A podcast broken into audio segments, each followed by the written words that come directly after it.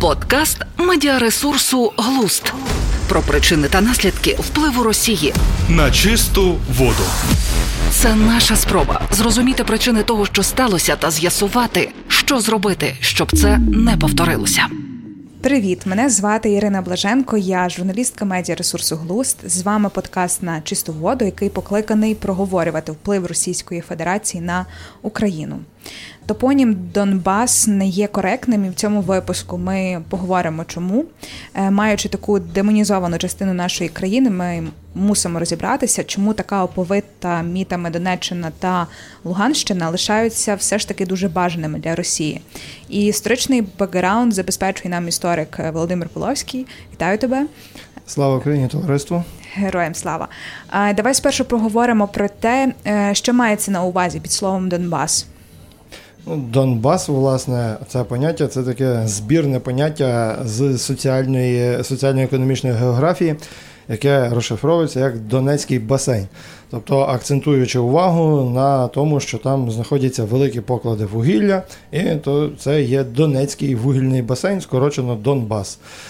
Наскільки коректно так називати цілий регіон? Ну, маємо те, що маємо, та, тому що це один зі спадків, який залишив нам совок. І багато ми таких маємо покручів, от в тому числі і термін Донбас. Ну але власне за рахунок того, що цей термін популяризувався, тобто там за рахунок оцих всіх відомих, ну найвідоміша, напевне, фраза, та що Донбас порожняк не гонить, та починаючи з його економічного значення, закінчуючи його, е, скажімо так, етимологією того, що ми відповідаємо за свої слова, та ну, то отак він популяризувався і вкорінився там. Ну і потім, будучи підігрітим. Е, всілякими громадськими організаціями під назвою Донецька Народна Республіка, які існували там буквально ще задовго mm-hmm. до початку війни. І от це все воно там розкрутилося, е, переросло в е, Донецький народ, народ Донбаса і тому подібні інші такі терміни. Угу. Є така небелиця, яку транслює власне ще імперія а потім вже Союз е, е, транслював. Е, буцімто Росія власне створила, розвинула економічний потенціал Донбасу. Але от я нещодавно завершила дуже ґрунтовну працю Катерини Зарембо Схід українського сонця, і там йшлося про те, що промисловість Донеччини власне стала взагалі завдяки е, європейцям. От, власне, Донецьк сам як е, шахтарське місто е, розвинув валійський підприємець. І до нього шахти це було щось таким дуже поодиноким і не не кількісним от, по по працівниках. Для чого Росії ну, створювати от, от такий міт, що буцімто це наше. Е, це створене нами, хоча вони в це не вкладалися ну фактично ніяк. А зараз я тебе здивую, бо навіть не е, чи то валієць, чи то шотландець Джон Юс, типу, було ще раніше до нього. Це все. Я тобі розкажу свою історію з власного життя. Так? Коли я не пам'ятаю, який то був рік точно, ну десь там середина 2000-х, і я приїжджаю до Луганська. Ну і так між іншим, що робити, е, іду в краєзнавчий музей. Ну я ж історик, так угу. мені цікаво було би. Ну і я звик, що всюди в нас е, історія історія, де б мене ти не було, там чи там, чи ти в Києві будеш в музеї історичному, чи Івано-Франківську, там починається з трипільської культури. От була там трипільська культура, бла бла бла і так далі. І тут я приходжу в музей, в якому експозиція починається з хозарського каганату.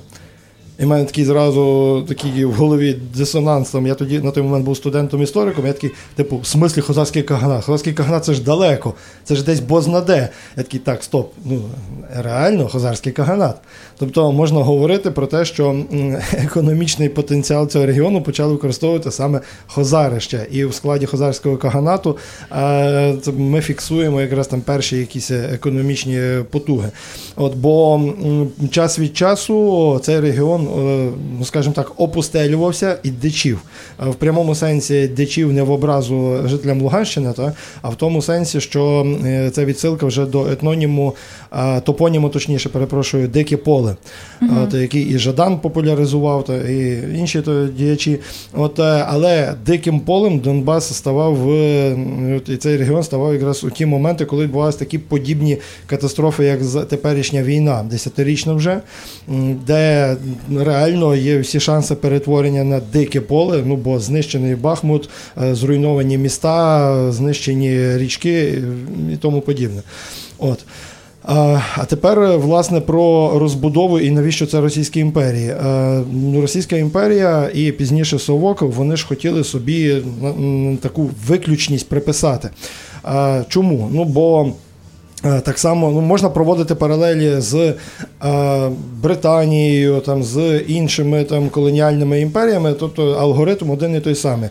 Тобто ми е, завойовуємо якусь територію і кажемо, що до нас тут нічого не було. От е, в ідеології, в основі ідеології Російської імперії лежали такі е, штуки, як е, панславізм, як ідея того, що Москва це третій Рим, і ідея месі, месіанства, тобто особливої виключної ролі. Тобто ми несемо це світло цивілізації кудись там. Це наша місія. Та ми маємо страждати, якщо цього захоче Бог, але от ми маємо досягнути там якоїсь високої мети. Якщо для цього треба зруйнувати там греблю, та нормально ми зруйнуємо греблю для цього, і хай всі здохнуть. Тобто це цілком вписується в концепцію якраз у цього месіанства. А, І якщо ти пригадаєш тезу Путіна, так про те, що от ми, е, як мученики, попадемо в рай, а вони всі просто здохнуть. Це теж воно. Це воно звідти, це оця ідея месіанства, яка ще ну, десь 15-16 століття народилася, сформулювалася і почала розвиватися. Відповідно тому, тобто так само вони говорять, що Одесу заснували вони, хоча там поселення існували, і південь, де залишилися досі оці назви. Ну, наприклад, назва міста Миколаїв. Ну, здається, mm-hmm. нічого такого особливого. Та ну чекайте, ну воно ж назване на честь е, Миколи. Якого Миколи? Давайте уточнювати зразу. Так само місто Херсон, от, хоча воно зараз у нас героїчне, і назва, яку точно ніхто не захоче змінювати, так але назва Херсон була е, виникла у той момент, коли е, Катерина II, розуміючи, що до Криму ще не дотяглися, от після чергової війни російсько-турецької, ну відповідно Херсонес залишився ще під бусурманами. Значить, ми Херсонес притягуємо сюди. От е, ну це приблизно, якби знаєте, Москву перейменували в Київ та для того, щоб от мати свою Київську uh-huh. Русь. От відповідно міт про те, що е, ми маємо особливу місію, що ми несемо цивілізацію і так далі. Його потрібно було чимось підкріплювати. І його підкріплювали за рахунок от переписування історії. Звісно ж, як же ж інакше. Uh-huh. Але так, ти права, е, навіть оті е, пореформені роки, 60-ті, 90-ті роки 19 століття, коли почав різко зростати і населення, і економічний потенціал е, Сходу і центру України, це виключно іноземні інвестиції. Так, це бельгійський, французький, британський, німецький капітал, і це бельгійські, французькі, британські капіталісти, які приїжджали сюди і засновували міста будували фабрики, заводи тощо. Чому? Тому що тут був невичерпний е, потенціал е, ресурсний. Просто вже в Європі, всюди, де тільки можна було ресурси, вже е, видобуток їхній ставав достатньо дорогим. А тут ресурси на поверхні, просто на поверхні.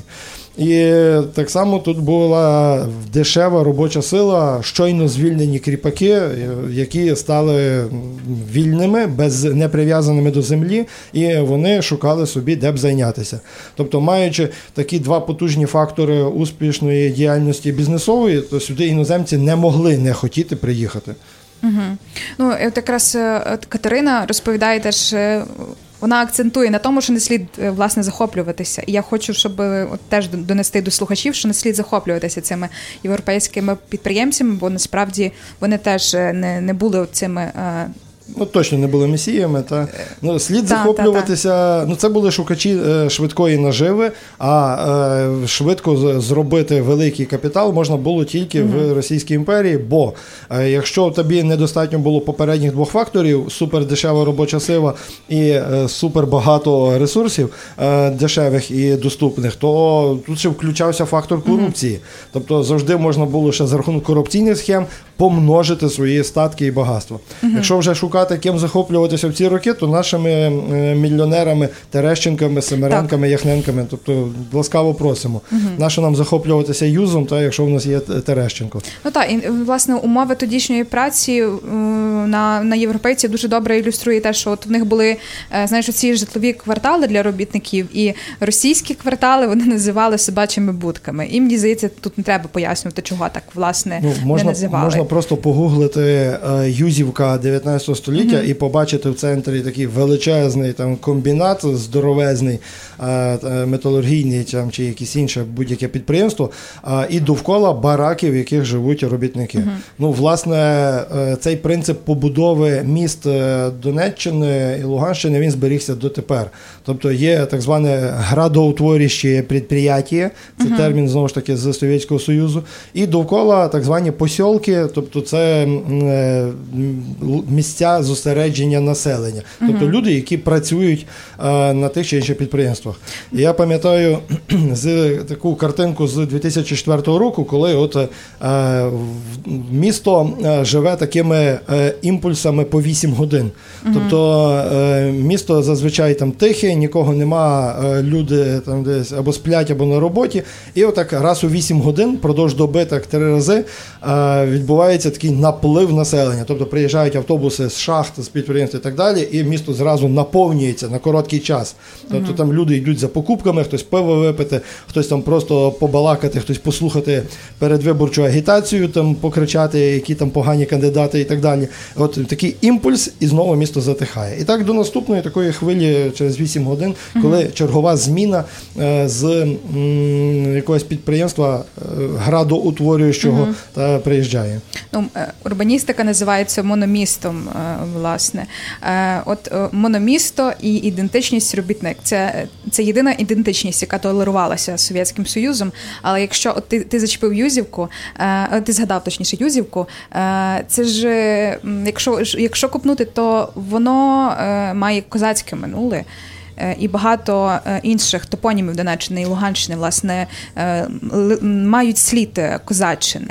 І може так тезисно, коротко про, про цей період. Ну, загалом, те, що ми називаємо Донбасом, так, або якщо так взяти вже топоніми наші українські, то це Донецька і Луганська області, то їх можна розділити на три зони тяжіння. Південь територій цих е, він тяжів до е, Кримського ханату, тобто це були території, особливо вздовж Азовського моря, де це території, які належали Кримському ханату. Далі е, крайні е, райони вже Луганщини е, вони тяжіли до Донського козацтва, і там дотепер там ще досить такі є зосереджені саме поняття там станиця, яка там зустрічається, там і так далі. Це от е, відголоси звідти.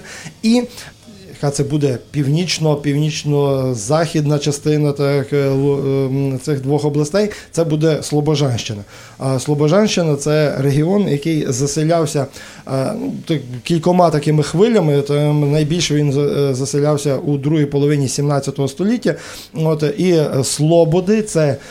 Е, Поселення, які звільнялись від оподаткування на деякий час. Коли на інших регіонах е, перша хвиля заселення Слобожанщини це було поширення е, кріпацтва. Так? Тобто, коли закріпачують, а тут прикордонні такі небезпечні достатньо регіони, і туди поселялися люди, які воліли ризикувати життям, але бути вільними і там вести господарство.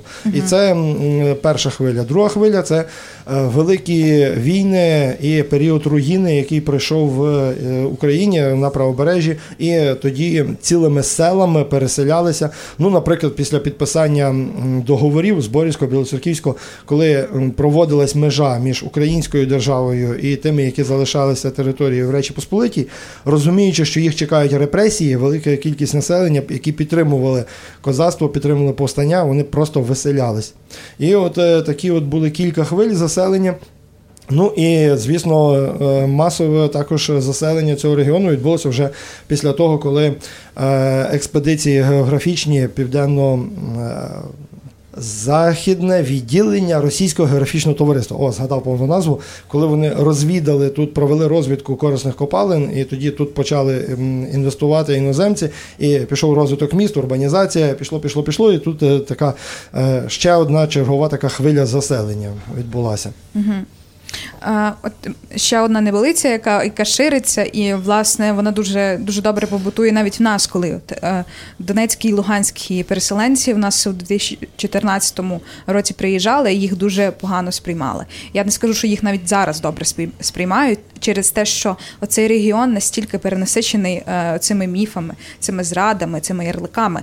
І е, власне дуже багато підтвердження, що що там не тільки сепаратисти були, і дуже добра історія є, яка якраз теж е, описує е, вплив, точніше, руйнацію життів е, людей. Совєтською машиною це історія, яка дала назву е, книжці Олександра Мехеда Я змішаю твою крові з вугіллям. Угу. Е, про шахтаря Нікітіна, який відстоював права робітників. І він їздив до Москви і намагався от власне сформувати якісь умови е, сприятливі для для праці. І е, Дєхтєрєв, е, я не пам'ятаю прізвище цього секретаря.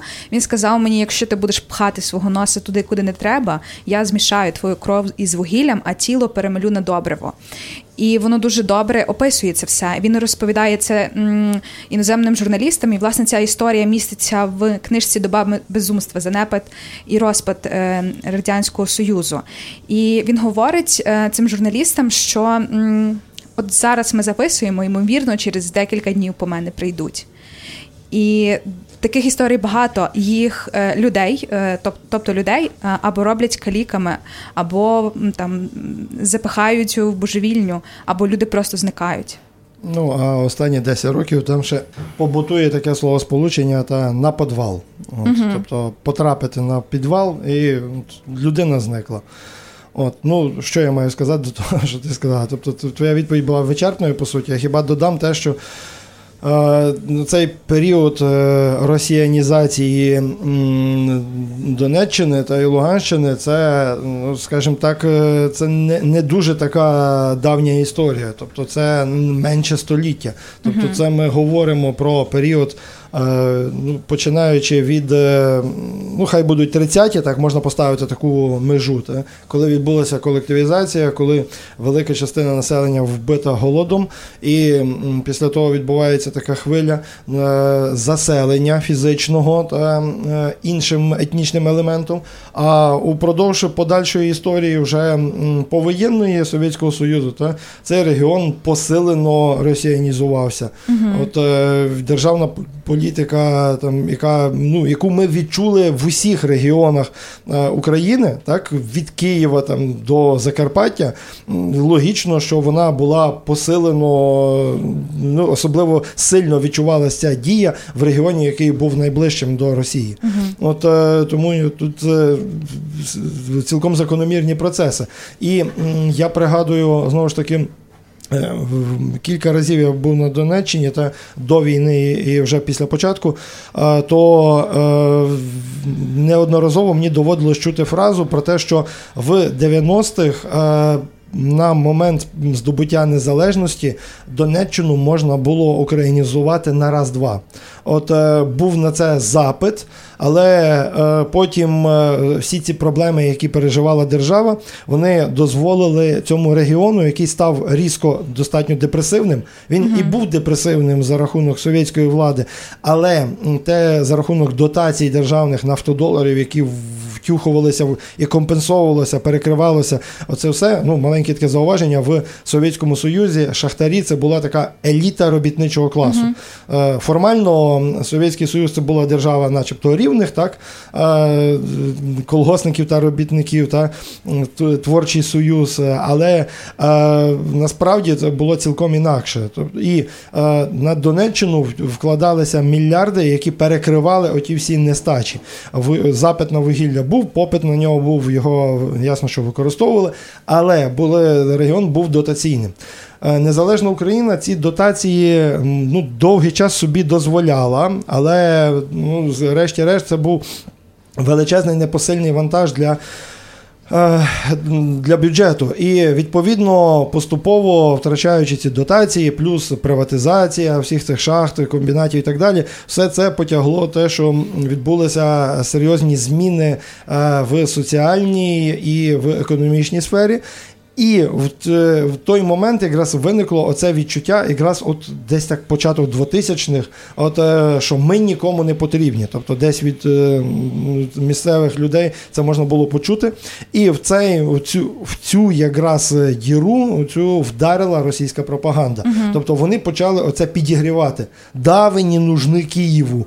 І пішло, пішло, пішло, поїхало. От е, проводилися там такі. Я був свідком розмови там москвича і е, жителя Краснодону, та який казав, та от дивися, там звідси до Москви ближче, ніж до Києва. Типу, ну ясно, що ви ж російський регіон. Ну, е, розмова велась російською, та і все це.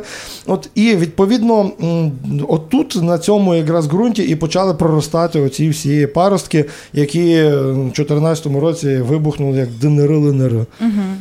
Ну на, насправді я хочу теж теж додати з цього приводу, що е, мені здається, в мешканців не було е, аж таких сильних е, умов, точніше. Передумов, які б підтвердили, що ми їм не треба. Бо е, якраз е, от е, націоналістичні організації, організації, які е, плекали автентику, вони отримували підтримку із, е, ем, із, е, із заходу, власне, навіть з Франківська. Є так.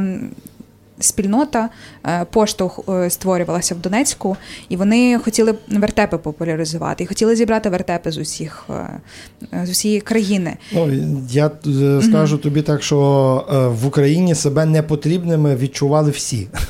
Тобто, от цей період кризи середини 90-х там до початку 2000-х, та, ну, начебто такий невеликий історичний період, та, але тоді непотрібним себе міг відчути кожен із повна. Просто в силу обставин того, що це підігрівалося ззовні, та, оце відчуття, е, начебто, непотрібності, воно е, особливо е, домінувало. І е, в м, ти, ти ж сама казала та, про те, що мономісто, єдина ідентичність, і дуже часто в місті одне місце роботи, грубо кажучи, могло бути, так? То відповідно. Коли це місце роботи втрачалось, то це виглядало як кінець світу, бо е, зникало все. І відповідно, бо дуже часто підприємства вони підтримували культуру і утримували її. Вони займалися і інфраструктурою, і ну всім, всім, всім. От так само, як е, в сільських регіонах е, Сходу і Півдня е, головним в селі був колгосп, так навіть вже після того, як це змінилася форма власності, так все одно це за- інерцією називалось колгосп, і колгосп робив дороги, колгосп крутив фільми в клубі і так далі. Подібне відбувалось і там. І тому там воно виглядало більш апокаліптично. Е, і тому я не кажу, що там якісь особливі умови були, але насправді якісь особливі елементи, які це все підсилили і апокаліптизували, були присутні. Насправді е, були там промінчики, які е, не знаю, давали би зрозуміти, що ви нам треба, що ми Ти хочемо бачила вас герб підтримувати. Донецької області? Там Так, багато бачила. промінчиків. Е, власне, е, оце такий дуже е, вже заключний блок. Ми маємо дуже дуже глибоку історію. Ти вже згадав ще навіть рані- ранішу, ніж козацьку історію. І те, який зараз міфи є на цих в цих областях. От вже згаданий Мехет, він досліджував міфологеми областей і. Отак наскрізну думку, якщо можна е, витягти із е, репортажистики його, е, це те, що міфи повторюються. Вони просто заміняють якісь, якісь факти. Але воно все однаково. От е, у нас тут приїжджав е, приїжджала там Єкатеріна, у нас тут був е, там, не знаю, Малєвич. Е, там неважливо, що він там був в сусідньому там місті, але вони присвоювали собі. Чому так відбувається? Чому так багато міфів, коли ми маємо реальну історію? Ну, міфи будуть завжди, тому що міфи вони потрібні. І якщо міфотворчістю не займається, скажімо так, держава е, творенням таких міфів, то міфотворчістю буде займатися хтось, кому ці міфи будуть потрібні. Ну, наприклад, е, Донбас кормить Україну, так, міф був створений е, за суттєвого сприяння зовні, і на ньому почали розбудовувати і сепаратизм, і все що завгодно, і там мало не вищість національних якихось там ну, місцевого населення, назвемо і так далі. Тобто міфи вони є природньою частиною суспільства. І вони існували завжди і будуть існувати. А, Відповідно, ми, вони можуть виникати самі по собі, бо, е, ну, бо так побудований наш мозок, наша свідомість. Ми хочемо, щоб от під тим дубом, який росте в нашому селі, сидів, ну якщо не Шевченко, то Пушкін. Та, то вже залежно від Решта того. Григорій Сковорода. Так, або скоровода, та байдуже хто типу, тому що буде залежати від того, в якому контексті ми знаходимося. Якщо ми вчилися в якійсь школі з Україн, вчителею україно, українофіл, українофільського спрямування, то відповідно там буде сидіти Сковорода або Шевченко. Якщо там е, в нас, е, якщо ми начиталися якихось дешевих е, Яндекс.ру сайтиків, та, то там буде у нас сидіти там хтось від Пушкіна до Олександра II чи Жукова самого. Та? Тобто, от десь так. Тобто, хто там буде сидіти під тим дубом, буде залежати від контексту, в якому ми знаходимося. І цей контекст може змінюватись. І він може змінюватись свідомо для того, щоб впливати на е, оточення і на суспільство. Е, окей, я от кожен, е, кожен випуск завершую е, там, не знаю, тезою, питанням, що треба робити. Отже, що треба робити з нашою е, з нашою риторикою, нашим сприйняттям, щоби грамотно транслювати контексти цих областей і якби. Толерувати їхню ідентичність, а не поєднувати під, під одним топонімом Донбас. Е, Тут е, з цього приводу дуже багато є варіантів того, що робити. Мені дуже подобаються ті тези, які формулює е, ведучий радіо Суспільне Сергій Стуканов, це мій товариш, з яким ми познайомились в Донецьку. От, і він якраз моделює якісь варіанти, що там потрібно робити і так далі. Зараз завдання номер один це вибити звідти русню. Тобто. Е, без доокупації цих територій будь-які наші дії не матимуть жодного значення. Е, ну, тобто, це завдання першочергове. Ми можемо вже е, сприяти цьому. Багато чого вже зроблено, бо е, люди, які е, стали вимушеними переселенцями і довгий час живуть тут, вони вже вкорінилися е, на заході чи центрі України, і вони сприймають інакше і власну малу батьківщину, і нову, і нову малу батьківщину, де вони поселились вимушено. Е, І в цьому напрямку вже роблять кроки і держава. Ми вже ну, фактично розвінчені всі ці міти, та, які були. Для мене одним з таких яскравих моментів цього переломного моменту було те, коли е, бої, які тривали довкола Бахмуту, та, е, як е, російська пропаганда казала, що йдуть бої за Артемовськ, а Так, наші так. говорили, йдуть бої за Бахмут. І ми е, могло здаватися, що це бої йдуть за, е, за різні якісь е, локації. Але ні, це бої йшли за одне те саме місто. І е, коли в кінці вже навіть російська пропаганда переламалась і почала писати Бахмут. То я зрозумів, що от тут маленьку битву ми вже виграли навіть за, е, за назвами. Тобто, от декомунізація вона вже пішла. От, е, і це один з тих е, варіантів того, що треба робити, і що робиться у правильному напрямі. От, власне, е, я думаю, теж варто от з цього е, з цієї тези, з цієї твоєї відповіді сказати, що назви, е, назви українські топоніми дуже важливі. Що ж, я тобі дуже дякую. Я б дуже хотіла, щоб ми продовжували тему Донбасу в наступних випусках. Якщо ти не спробувати. проти. Тоді ми будемо анонсувати такі випуски вже зараз. Дякую тобі за цю розмову. Я сподіваюся, що ми будемо разом переосмислювати е, ці регіони і, власне, змінювати, бути рушійною силою. Дякую вам. Дякую. Подкаст медіаресурсу Глуст про причини та наслідки впливу Росії. На чисту воду. Це наша спроба зрозуміти причини того, що сталося, та з'ясувати, що зробити, щоб це не повторилося.